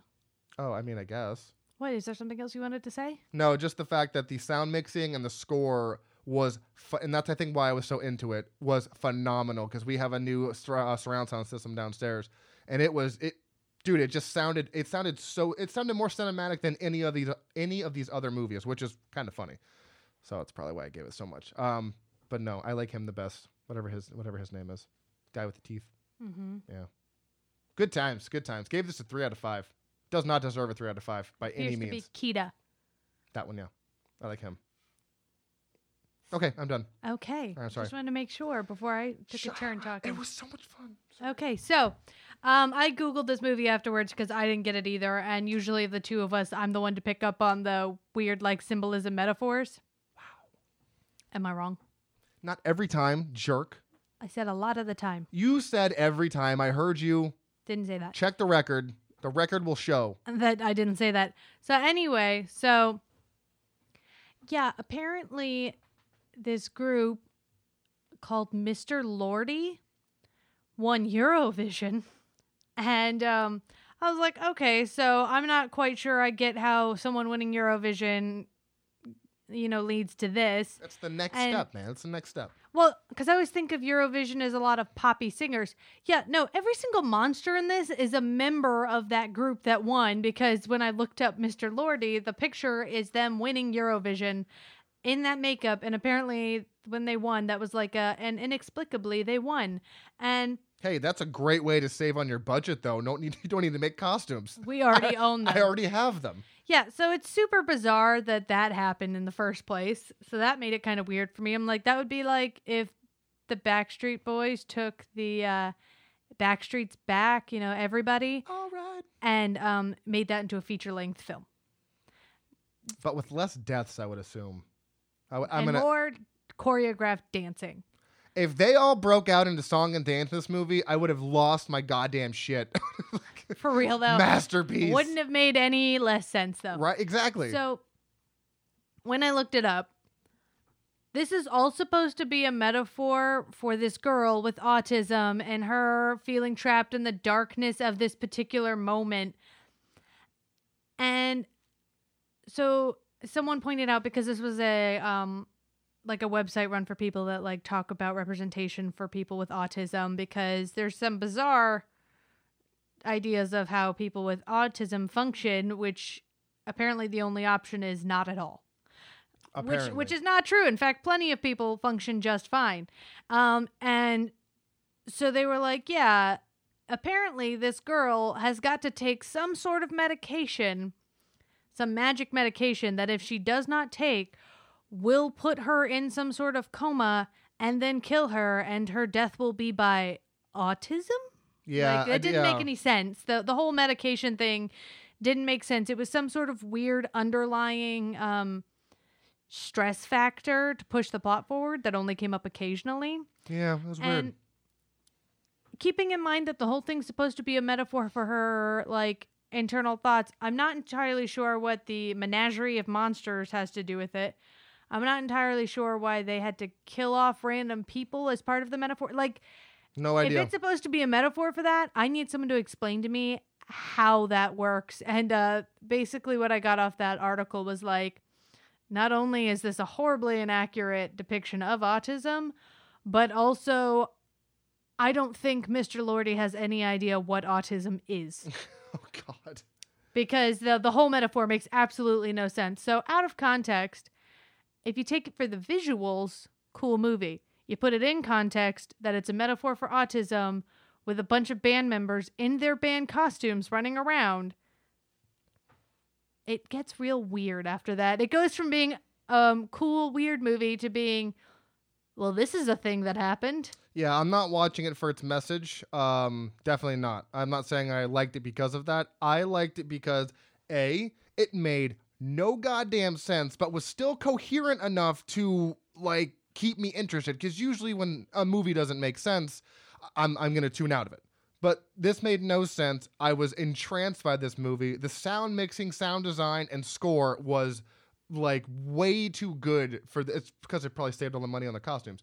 Um, the set pieces were uh, like great. Like this movie itself, aesthetically and um um whatever the word for hearing is, listening wise, like amazing. But the story was just complete shit. That yeah, being it's nonsensical. that being said, I gave it a three just because I had a blast with it. And again, it sounded amazing on the surround sound that we have. So Yeah, and considering kudos for them for doing that. and considering this was our one of our bottom two movies, um, this one was way above Elevator because not only did they have much more going on with their like set designs and so good. and even though the story, much like Elevator, was very very flat and didn't quite make enough sense, um, they they still had things going on, active things happening that caused tension, and then you, they actually let the characters feel that tension, not just casually forget that they were trying to feel tense. Mhm. And you you know you have to give them props for that. It didn't make any sense whatsoever, but you know. I'll take this weird nonsensical story over Elevator any fucking day. any day. And um, what's funny is I couldn't find this anywhere to rent or to uh, streaming or to rent, except for Amazon. Now renting it was three ninety nine, but buying it was ooh, excuse me was five ninety nine. Yeah, I'm not mad that I bought that movie because it was two bucks more. I'm like, okay, I might as well just pay the two dollars and hey, I have this movie. Not mad at all. Will 100% watch again. So I would recommend seeing this if you want a good time. Watch it with friends, maybe, and that might even make it better because it's just so outlandish and it's just ridiculous. Um, so yeah, I, I will definitely recommend this movie. I'm going to say that the one famous guy in this movie's name is William Hope. Not Mr. Lordi? No. Um, holy shit, dude, this man is in things and st- 173 credits. Insane. But you probably know him most from, let me go all the way down to the freaking 80s. There was an Alien vs. Predator 2? Wow, where the hell was I? Yeah. I think it went direct to. He was Lieutenant Gorman from Aliens. He was also in Hellbound, Hellraiser 2. I mean, yuck, I don't want to watch that. Um, I mean, this guy's been in so much shit. So good. That's that's the one famous guy. They're like, you know who we need? William Hope. He'll do it. You know what concerns me is he's been working all these years as a lieutenant and he's never gotten promoted in his films. That's a shame. Well, he uh, spent he spent. Look at this. Look at how many Thomas and Friends thing he's in. Good God. Who's he voicing? He's got Toby. and Edward and, and Rocky. Man, he's got that Okay, so apparently he's money. just been doing that. holy shit for years. Oh my god, how sir? How is none of that? Sir, since 2009 he's been doing the voice for some Thomas the Train shit.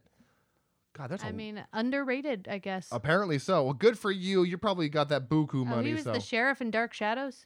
oh yeah.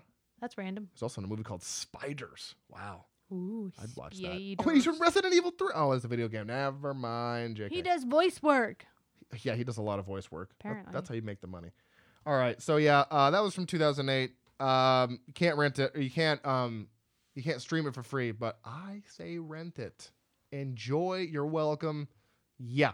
All right. Let's get to the last movie here, right quick. So take it away with Devil 2000 and. Damn, don't even let me say the title. Not like it was my turn to say the movie. Okay. So the movie is Devil. Easily the most famous of the movies, the most recognizable. And if you say elevator horror, odds are you're probably going to name this film. And can you scroll back up a little there? Thank you. God. Not that far. Okay. So um, the story is by M. Night Shyamalan. And um, basic premise they, a guy commits suicide in a high rise, and I think it's Philadelphia. And Philly. Yeah, that's Philly. and then five people are trapped in an elevator and can't get out and suddenly people start dying and one of the security guards realizes it's the devil at work because he finds out about the suicide that happened in the building. And there's a detective there who's trying to figure out which one of them is killing each other because they can see them but they can't hear them. And every time the lights flicker out someone else dies. And it's a very tense movie. I mean you've got five solid actors. They all play some sort of type and as the film progresses you find out that none of them is squeaky clean. None of them is are like are realistically a good person who's never done anything wrong. You keep finding out they've all got like a dark past. And the detectives just quickly trying to figure out who it is before everybody dies. And it's a fun movie. I mean, it's it's very tense. I don't want to like spoil everything. Everyone knows, man. Yeah, so e- everyone knows. I mean, um, yeah, basically they start finding out their sins from like the background, and they don't believe the guy, the one uh, Hispanic Catholic guy, because of course it's a Hispanic Catholic guy. El Diablo. uh, that is like, no, it's the devil. And they're like, all right, crazy man. And then eventually the detective's like, okay, so something weird's going on. What would happen in this scenario? And he's like, well, um, they're all gonna die, and then the devil's gonna leave. And he's like, that's not, that doesn't work for me. Uh, I feel It's like we really, should do yeah. something better. Yeah, and I think it, it's fun because each time they divulge something new about someone, you think, oh, this is the person. Like, let's see, the the security guard is a temp. It's his first day there. oh yeah, that's right. and he uh he immediately they find out has a history of violence and assault and put someone in a coma um, by hitting them with a baseball bat so they're like okay so it must be um, him attacking people and then you've got a guy in there that's like a salesman and it turns out that he conned a bunch of people on a ponzi scheme yes He's also the guy from Super Troopers. He's like, you are freaking out, man. He's the guy that eats all the mushrooms and the weed. So he it, he's hilarious in this. Yeah, and he is also married to the girl, the hot redhead from Mad Men. Ah, yes, good. Yes, that one. You see, it'll be like they're married. Um, Say when. what are we measuring? What do you think? Oh, geez, never mind. Boobs?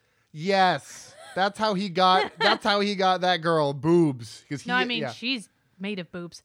Anyway, that's a interesting for a lot of reasons. I Continue. mean, we'll look up a picture of her. She was in the photos just now. Anyway, then you've got the girl who gets attacked first off, and then everyone just assumes that it's the one it's one guy in there. And when she gets attacked, um, everyone else starts kind of defending her. But it turns out that she's been scamming people out of money for years and that she's planning on ripping off her new rich husband. So they think maybe the security guard who works for her husband's security company might be, um, you know, hired to take a hit out on her to kill Maybe her, I don't know. do the murder thing. Do the murder stuff with the, with the things. Yeah, and then they think the old lady is somebody else, and I and uh, they see her steal someone's wallet right before she gets in the elevator. No, she steals that guy's uh like tool set or something No, like no, that. she steals a wallet. The guy stashes his tools in the bathroom because he doesn't oh, that's right. That's want to. right. Yeah. Um, he's there to apply for a job, and he doesn't want to show off that he has a bunch of tools with him. He doesn't want to carry him around like a weirdo, yeah, yeah, yeah. which he was already doing. But sure, whatever. So yeah, one by one, they all start slowly dying, and then it gets more and more and more tense. And yeah. That's it. doing it. Oh, I've got some. I've got plenty. I mean, I got the big reveal. I can do that. Okay, I'll just talk. Can I just uh, t- talk about the MacGuffin? Okay, but don't do the big reveal. Okay. Uh, all right, so I I immediately love this movie because uh it starts with some super dramatic, Oh, yeah. Some-.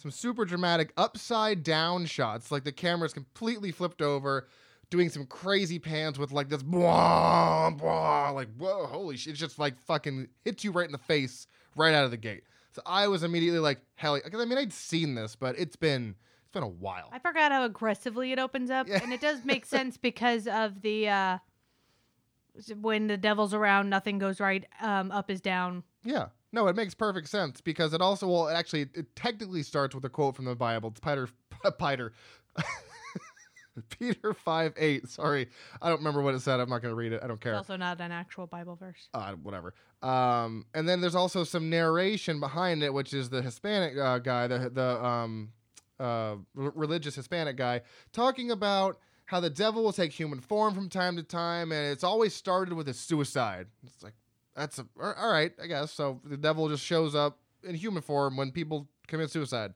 and then decides to just terrorize people. Yeah, sure, whatever.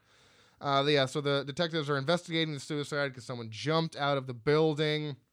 Um, I really do like how funny this movie is in the beginning. It is. I I was cracking up. You didn't seem too into it, but uh, what's his face? Geoffrey Arend, the guy from Super Troopers who plays the stoner.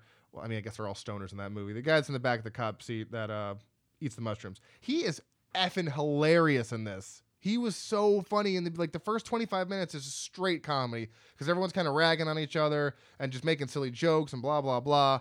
So I really like how funny this movie is because then it completely just changes tone once people start getting injured. Like the second um, that the only other girl in the elevator besides the old lady, she gets cut, and then they see the blood on um, Geoffrey's shirt, and they're like, "Oh, it's got to be you." So once the once the first initial tension happens, it just keeps building and building because everyone starts getting picked off until there's only one person left, and it was uh, homeboy, homeboy dude guy. Yeah, the guy who went to interview for the job, and everyone was super convinced that he had to be the killer. And you're like, but why? Well, because you think it's going to be someone, and then that person hangs himself.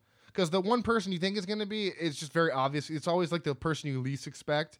But That's then not the reveal I was talking about. No. You can share that one. no, I, I'm, I'm t- that's the MacGuffin. That's what I'm talking about. Because you're like, oh, it's going to be that person, and then they hang themselves. You're like, well, they're dead now, so it can't possibly be them, right? Of course, it comes back around. It is that person. But yeah, once everyone starts dying, Homeboy is the only guy left in in the in the elevator, and then that's when this person rises up behind him. And you're like, oh shit!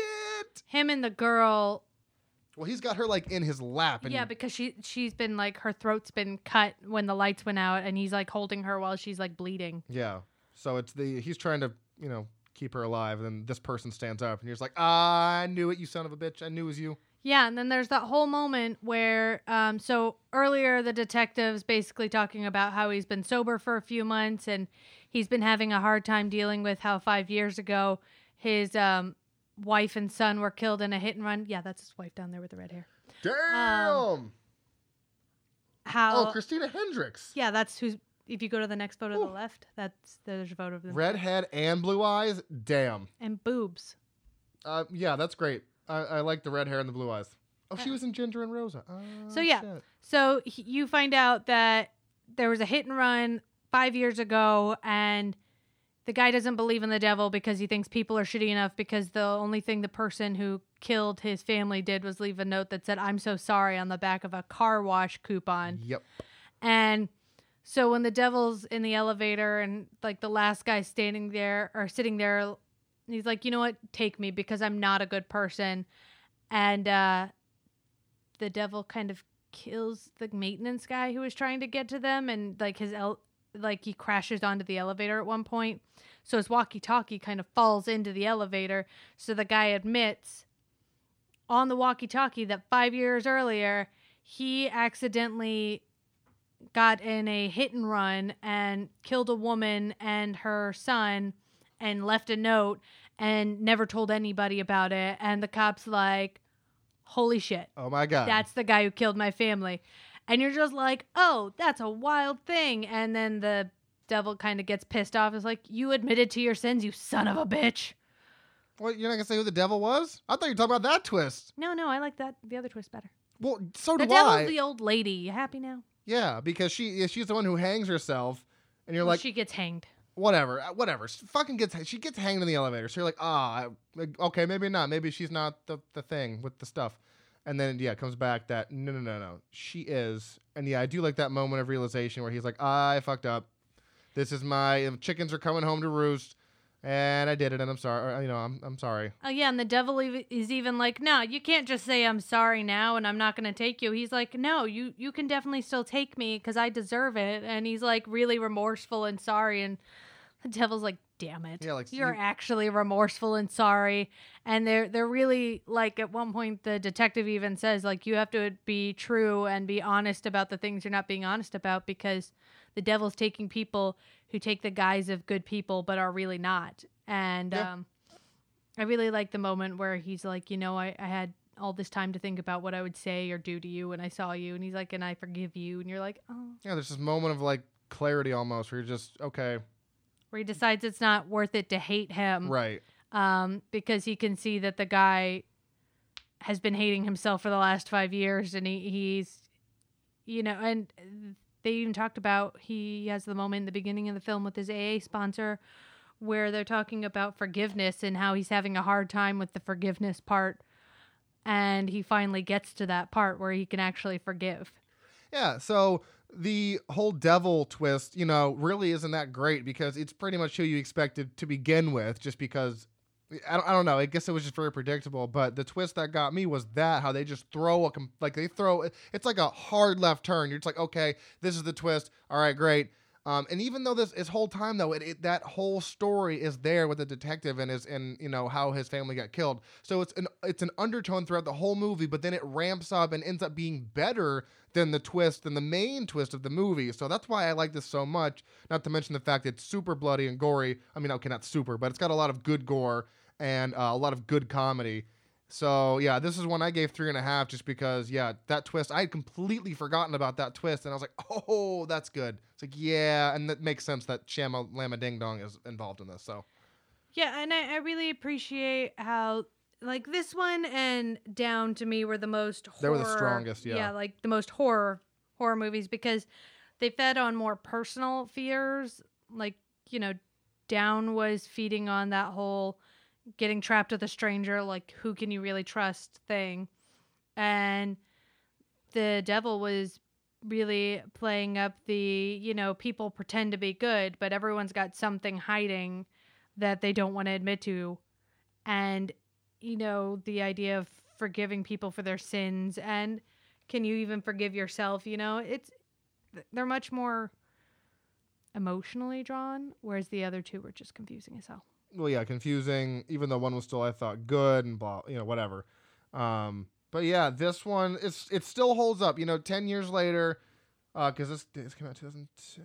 Yeah, 10 years later, and this is an hour and 20 minutes. And uh, like I said, none of these are over an hour and 25. So these are all really quick, really fast paced, except for Elevator. That one seemed to drag a bit, and it was only an hour and 24. That's because nothing happened. Yeah, but all of these are super short, super well paced for the most part, and they're just they were a lot of fun. This is more fun than I thought I was gonna have watching movies centered around elevators, and I never even thought I would do an elevator horror episode.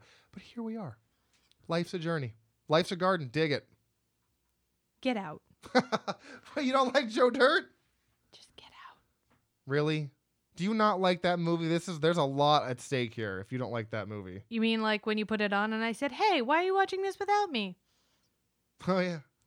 Wow. I had a really bad memory. Yeah, I know. I know. That's why I have to watch movies close together to the podcast, or else it just gets really too diluted. Do you want to play trivia? Uh, fuck yeah, hell yeah! We haven't played that in like four episodes, man. So let's do it. Then let's do it. Fucking pick it up, pick it up. So yeah, I recommend every single one of these movies except for Elevator. It was horror. I don't know what I'm doing. It was a whore. It was a horror. A stupid horror. Horrible movie. No, Devil was streaming on HBO, I believe. Again, down on Hulu. Dark Floors. You can rent it on Amazon, and then um, Elevator. Just throw it in the trash. When I'm dead, just throw me in the trash. Won't I? Do it up, dog. Let's do red. it. I just rolled Oh, it. Damn. That's burgundy. Okay, by the way. Whatever. Burgundy. Um, what David Lynch film? By the way, this is the uh, Hundred Years of Horror, uh, Trivial Pursuit horror movie edition of the past hundred years. What did uh, what David Lynch film was ori- originally filmed as a television pilot? Yeah, put that in your pipe and smoke it. Uh, Eraserhead? Is that a David Lynch movie? I have no idea. No, Mulholland Drive. Really? Yeah, I've been meaning to watch that. Oh shit! This. Oh oh oh oh fuck! I was supposed to be. Ah, we're whatever. we're supposed. Gotta gotta pull from over there. Yeah yeah yeah. Well, you mean the pile I can reach? Yeah. Uh, well, you know there, lady. oh, that one's been picked. Oh, great. Fucking jerk. Well, pick a good one, man. All right. In Dr. Jekyll and Mr. Hyde, 1931, which character is not a victim of Hyde? Ivy Pearson, Sir Danvers Carew, or Dr. Lanyon? I like Ivy Pearson. I like that one. Nope, Dr. Lanyon. Damn it, that was my second guess. It was red. Shit. Okay, you know, I was I. I was gonna say Dr. Laney, but I was like, no, I like Ivy Pearson. That's fun. I mean, that's clearly got to be his Oh. girlfriend. Statistically speaking, she's probably going to get attacked. She probably Think it won't- through. Okay, all all right. Think God. Okay, well this one's gotten picked, so screw you, you jerk. You're not getting an easy one. Not even kind of. Okay, what is the name of the primary antagonist that was never caught by police at the end of Wolf Creek 2005? One name, that's it. Like share. John. Mick. Hell, I've never seen that damn movie. I don't know. It's really good, I hear. Oh, so you also have not seen it? No, I haven't. I've heard it's really good though, and there's actually a TV series, uh, a, Wolf Creek TV series. So, swag. Check In- it, check it out. Sorry. In The Eye, 2002, Oh shit, yeah. where is protagonist Mun from? Uh, this is the original one, isn't it? This isn't the one with Jessica Alba. Nope, it's the Where's she for- it's from? foreign category. Where's she yeah. from? Yeah, Japan. Hong Kong. Son of a whore. Damn it. I was going to say Beijing next. Damn it. That's a city. What did you say? Yeah, wh- where is she from? It just says where is she from. It doesn't say what country, city, state, county. All right, let's see. Um, it's not been picked so great. Yay! Oh, this is literally one of the worst movies that's ever been made. Sorry, Oh. Ryan. Sorry, Ryan Reynolds. Buried 2010 is set in what Middle Eastern country? Iraq, Afghanistan, or Syria? Syria? Or Iraq? Come on. Man. I don't know. I only saw it once, and I just remember being very claustrophobic all of a sudden. I was claustrophobic too, and I love Ryan Reynolds, but the entire spoiler, a huge spoiler alert. oh my god! Don't spoil it. Take- no, reason- no, no, There's no. no reason to spoil. There's no reason to watch it if you spoil it. There's no reason to watch it at all. He's in a box the entire time and he dies. It- there's no other, there's nothing else that ha- no outside shots of the box, no nothing. Fuck that movie. God. I was like, are we seriously not going to see him at least get out? No, he died. Ugh. So mad. Okay, so Ugh. I rolled, Sorry, thank God. and you took the dice, so I don't know what I rolled. Can you pay attention? I need to roll. You're reading to me. Then roll. Green. Oh, that's been picked. Uh, it's been Oh, and it was a rec question too. Erect? Yeah. Oh, I thought, I thought you said erect. I was like, excuse me? It's a hard. Oh, it's a hard question. I get it. Ah. Eh. Whatever. Okay. Wasted. At the end of The Invisible Man, 1933, Perfect. what form is the dead Dr. Jack Griffin in? His visible form or invisible form? Invisible. Visible. Fucking. I don't know. I figured I'd pick the one that seemed less obvious. Okay, my turn. Have we actually made any points yet? No. Yeah, that's what was going to happen once we were- started running low on questions. I mean, we're not I running. just lo- rolled. Stop oh, doing son that. of a bitch. Eh. Eh. Eh. Ugh. This is a weird question. So's your face. Um. All right. Well, do, does the town that dreaded sundown take place before or after World War II? Oh wait, sorry. Did I say the year? No. Does the town that dreaded sundown 1976 take place after or before World War II? After? Yeah, because World War II was in like the fucking 50s, right? No. Right? Wasn't it? What, 50s? When was World War II? The 40s. Or the 30s. No, that was World World War One was like Hold on. 22. World War II was like 59 or 50, 47. I have no fucking clue. I, re- I really have no idea when these wars were. 1939 to 1945. Ha! The second one? Yeah. When the fuck was the first one? Uh, 1914 to 1918. Holy shit, are you serious? Yeah, the Cold War was 1947 and 1991. Damn, guys, way to hold a grudge. Fuck, the Vietnam War was going on during the Cold War. And so apparently was the. I All right. know. Korean War was first. Never mind. I thought they were much later. Did then the World War One was 1914? Good God, that's my turn, but okay. Okay, well, you leaned it on blue. I thought. fucking shit. Okay. Ah, God. Ah. In the Texas Chainsaw Massacre 2003, Fuck who me up. prevents Aaron's escape at the end of the film? Hmm. I don't get it. It's not multiple choice. Nope. This is what fucking annoys the shit out of me. It's like, hey, what person out of all the people that were in this movie did it? Even though I should know this, uh, I don't. I don't fucking know their name. Is it Jessica Alba? Is that the one? Whatever. Whatever It's her name. Character name. Uh, Jessica Alba or Jessica. Uh, fucking. What's her name? It's not Jessica Alba. Oh my god, what's her name? I was gonna say I don't think Jessica Alba's It's in it's that. Jessica. Uh, the chick from Chuck and Larry. The chick. The chick. That is Jessica Alba. No, it's no, not. um oh my god, we just. Justin Timberlake's wife. what's her name? Shit, I don't know. Justin Ah! Timberlake's wife. No. No, you cannot look it up right now. Why? And it's Sheriff Hoyt. Sheriff Hoyt. Okay, my turn. Fucking, what is her name? Can you focus on I'm, this? f- I'm focusing. It's no, part of this. You know, you're googling right you're, now. you're googling. God. I'll, oh God. Fine. Fine. It's, what what stupid question was this? Gotta- That's my card. no, it's not. This is the Texas Chainsaw Massacre. Could Thank you, you. see if you were focusing? I'm focusing. I just I just just did the thing with the stuff in blue. It's Beal. Jessica Beal. Jessica Biel. There we go. God damn it. Okay. It was also I was- Jessica's short name. I was still wrong. Um, okay, this one only has three marked on it. Some of those, okay, those have four. Just kidding. That one's been picked. So ha. Um, mm, no, you'll know that one. Mm. Mm-mm-mm. Oh, I have to. Oh, okay, I guess it's. Who was the director of Suspiria, in 1977? Ha ha ha ha. Shit, I don't know. Well, that's a shame. Vincent Price. No, Dario Argento. Damn, I did know that. No, you didn't. I knew the last name. Yeah, Argento, famous guy.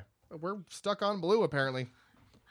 Um, blue dub. Oh, hey. Uh, all right. In Cabin in the Woods, 2012. Yep. How often must the ritual sacrifice be performed to appease the gods? Fuck me. Every uh, every seven years.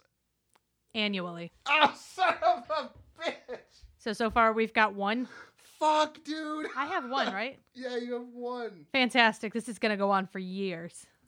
That's what happens. It either goes on for way too long or it's over in three questions or like six questions. It's insane.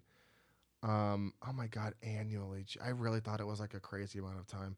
I don't remember how many years it was. I know everything else you can ask me about that movie. Okay, that's not true. Um, that one's been picked. So I'm not gonna give you a conjuring question. I'm not gonna give you an it question. You're getting a question about the whaling from 2006 and what is the profession of the protagonist? Hmm, Pianist. Police officer. Second guessed. It starts with a P though. I was, and when you said when you started with P, I was like, oh god, she's gonna say police officer. The fuck out of here, blue you just again. rolled that twice. Uh, you rolled it and it was orange. no, I rolled it because and it just it literally just hit and slid. It didn't actually roll. Whatever, orange. Fuck. Don't you be testing fate. I bitch. tested shit. Okay. For what 1976 film did composer Jerry Goldsmith win an Oscar? Oh, woof. 1976. 1976. Jerry Goldsmith. Yeah. 1976. What the fuck came out in 70? I don't know my 70. I know 80s. Oh, great, because this is the 70s. So Uh, Carrie? Did that come out in the 70s? incorrect. What it was, The Omen. Oh, son of a bitch. Carrie Is there a came. reason you're actively? Carrie came out in 1976, though. Boom. Congratulations, it's the wrong answer. no, but hey, hey. I, I'm just glad I named a movie from 76. I couldn't remember if it was 76 or 77, but I did remember. Which one was that? Uh, that was orange. Orange. Oh my god. We only have. No, I've still got a lot left. Alrighty then. In Suspiria, what type of supernatural beings run the Tanz Dance Academy in Suspiria? Which is Fuck you. That's two for me. It's fucking bullshit. Bullshit. I was bound to get a I will say Suspiria question. the remake is substantially better than the original. No offense to Argento, no offense to anybody that makes Matt. I'm sorry, but the remake was so much more interesting, even though it was almost like two hours. I mean, yeah, I like the original, but they they really just amped it up on the remake, and I thought that was pretty cool. They they did more with it. They made it more about the dancing, and they they put a lot of cool. Plus, Chloe Grace Moretz. I mean, hello. yeah, that's true. All right. Uh, Oh, and Tilda Swinton. That's right. well, that's weird. Who directed Near Dark in 1987? oh my god. Oh, I know this too. I always get confused with those near dark, after midnight, before sunset, all those things, whatever they are. I don't. I've. I don't. Uh, Helen Hunt. Kathryn Bigelow. No, wouldn't have got that. Never mind. Didn't even know it was a lady. Just kidding. Well, apparently, subconsciously, you did. That's just my. if anyone's been listening to this since Corey has been on the show, Helen Hunt has just been a thing we exclaim. I try to say it at least once, at least every time we play trivia. I try to exclaim Careful. Helen Hunt. Alrighty, In let me in 2010. Yeah. Owen and Abby communicate through the wall using what method? Cups? No, Morse code. Oh well. Well, I've never seen it, so You haven't seen uh, Morse. Code? you haven't seen Let Me In. nope. Never seen Morse code. It's pretty. I think Chloe Grace Moretz is in Yes, she is. Can she you focus? is. I'm focusing. I, I gotta roll. Oh my god. Sorry. Oh my god. Stop that. I'm thro- I need to get that. Uh, Chris is supposed to be making me a box to throw the dice in, so that'll be nice. Who directed the first three installments of The Purge? Whew, fucking woof. Directed? Yep. Wasn't Jason Blum, was it? Nope. Hmm. I don't know. Randy Newman. Yep. Randy Newman. Or James DeMonaco, the fuck is that? The guy who directed the first three Purge Who the films. Don't you know? are you? I don't know you. Okay, blue. Probably why the fourth one sucked, or te- uh, the first one. I like Blue. the first one. Uh, no, I'm saying the first purge is also the fourth purge. It doesn't make sense. The fourth purge of the series is called the first purge. It's very, Oh, it's, gotcha. it's very confusing. Can we when you say, "Hey, you, did you like the like the purge?" Okay, well, which one? The first? But yeah. Anyways, um, blue.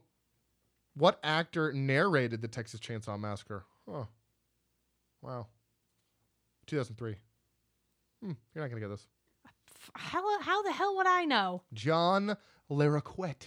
Oh, who could forget? Ah, that good old Larroquette, that bastard. He also did the 1974 as well. Okay, that was yellow, whatever. It rolled like twice. Better than throwing it off the thing, right? Yeah. Okay, cool. What Superman actress was also in Black Christmas? The fucking he- what? What? What is this? I mean, I- if I'm- you knew her name, then it just would not be hard because she's kind of um, famous for Superman. Is she? Yeah. I don't. I don't even have a funny, stupid guess. I've already used my Helen Hunt for the episode, so I have nothing. Margot Kidder. Fucking shit. I've seen that movie one time, and I was not a fan of that movie. So, which one was it? Which one? Oh, sir, there it is. Got it. I'm gonna mark that shit off. All right, green. Just take it home. End this. Just. I'm seriously, trying. End this. Stop making it difficult. I swear to God. All right. Oh shit. Okay. All right. All right. All right. All right. Um. What actor portrayed Professor Jonas in Sinister 2012? You should Ethan know this. Hawke. No, Vincent D'Onofrio. Oops, shit. Shit. Oh, damn. I was thinking of the other guy. Yeah, that's my bad. Yeah, you're yeah, you're thinking of the writer. Ellison. He did job thing, okay? He do read book. God damn it, Papa Emeritus, you're falling over. Okay, let's see. Just give me a give me like a give me a home run. Just phew, bat it right out of the park if it's if it's taken because you gotta wrap this shit up. Uh, okay. In the Hellraiser series. Oh good god. In what world was the former human self of Pinhead a British Army captain? what for? In what war? Sorry, what war? Mm, Vietnam War. World War One. Son of a bitch. Fuck these questions. I, I haven't gotten I haven't gotten one one easy question. I know. So could you just hand me one so Okay, we can can, you tell done? me which one that is, which word so I can, can do this faster because I'm yellow, I we go. think, or blue, or I. It was this I don't know. Whatever one started with the word Hellraiser. God damn it. Take this home. I'm done. I'm over it. And that one's fucking picked. Oh my god. Ah. Eh. Hmm. All these are terrible questions too. All right. Which character is not a protege of Jigsaw in the Saw series? Amanda Young, Mark Hoffman, Logan Nelson, or Peter Strahm?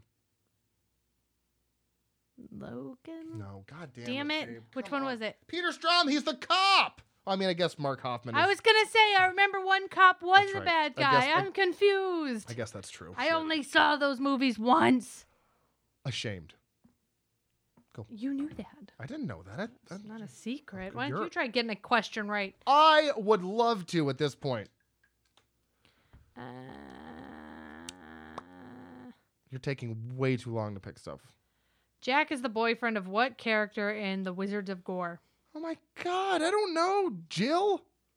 Sherry Carson. I Carson. don't fucking know what the stupid questions are these. Which one did you? Oh, God. See, sarcastically giving hard uh, questions is gonna really pan out in the end of this when we're all we're left with are the really dumb easy questions.